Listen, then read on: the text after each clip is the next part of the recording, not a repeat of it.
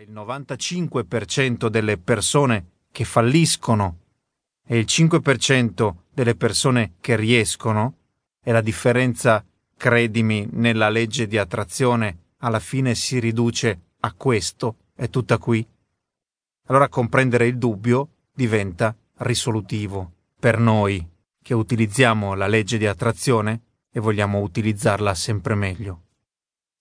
Tra le figure più antiche della storia del nostro Occidente a esercitare il dubbio è forse Ettore, il personaggio dell'Iliade, il grandioso eroe dell'Iliade di Omero. Quando emerge questo dubbio, poco prima di essere ucciso da Achille, nel terribile duello contro l'eroe Acheo, per la prima volta nell'Iliade si spezza uno schema. L'Iliade è una struttura polifonica, si direbbe oggi. Tanti personaggi di cui vengono rappresentate e raccontate le gesta, le azioni, le parole. Personaggi sia terreni, eroi, guerrieri, sia divini, dei o semidei. La psicologia dei personaggi, diciamo così, emerge sempre unicamente attraverso il dialogo, esprimono se stessi attraverso il dialogo, attraverso quindi l'esteriorizzazione. E c'è solo un momento invece in cui questo dialogo diventa interno, interiore. Il dialogo diventa monologo ed è nel momento stesso in cui Ettore si rende conto di stare per morire, di stare per affrontare un eroe indistruttibile. In quel momento, per la prima volta nell'Iliade, e non so se poter dire anche per la prima volta nella storia della letteratura occidentale, comunque sicuramente una delle prime volte, Ettore parla con se stesso. Un personaggio non dice, ma pensa. E in quel pensiero si esprime il dubbio, il dubbio profondo, il dubbio di aver fatto la scelta giusta. È il dubbio che nasconde il riconoscimento del proprio fallimento nella scelta fatta.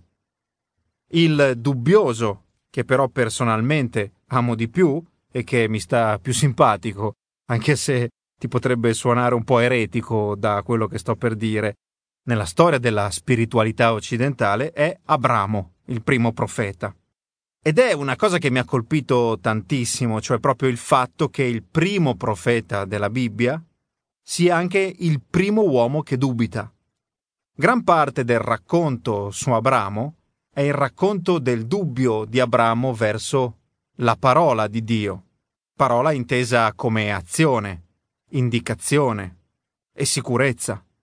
Prima di lui nessun'altra figura della Bibbia, per quanto mi è dato sapere, ha espresso il dubbio. Tra le figure pre-Abramo mi viene in mente, per esempio, Noè. Noè non mette mai in dubbio la volontà di Dio e neppure parla con Dio, a dire il vero.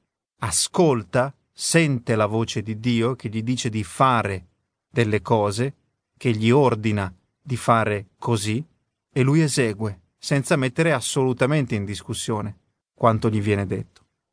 Noè però anche da quello che ci racconta la Bibbia abita ancora una sorta di dimensione preistorica, totalmente mitica, mentre sembra proprio che il primo profeta sia anche il primo uomo, e che sia il primo uomo in quanto esprima il dubbio. E i racconti sul dubbio di Abramo costellano il racconto della Genesi e a volte assumono anche dei risvolti comici, anche perché Abramo reitera continuamente il suo dubbio e sembra a volte comportarsi come tutti noi ci comporteremmo quando qualcuno ci dice di fare una cosa. Ma sarà veramente così? Ma mi starà dicendo la verità? Ma non è che mi stia prendendo in giro? Ma non è forse meglio comunque correre ai ripari, avere una seconda chance, avere un piano di fuga, un'alternativa?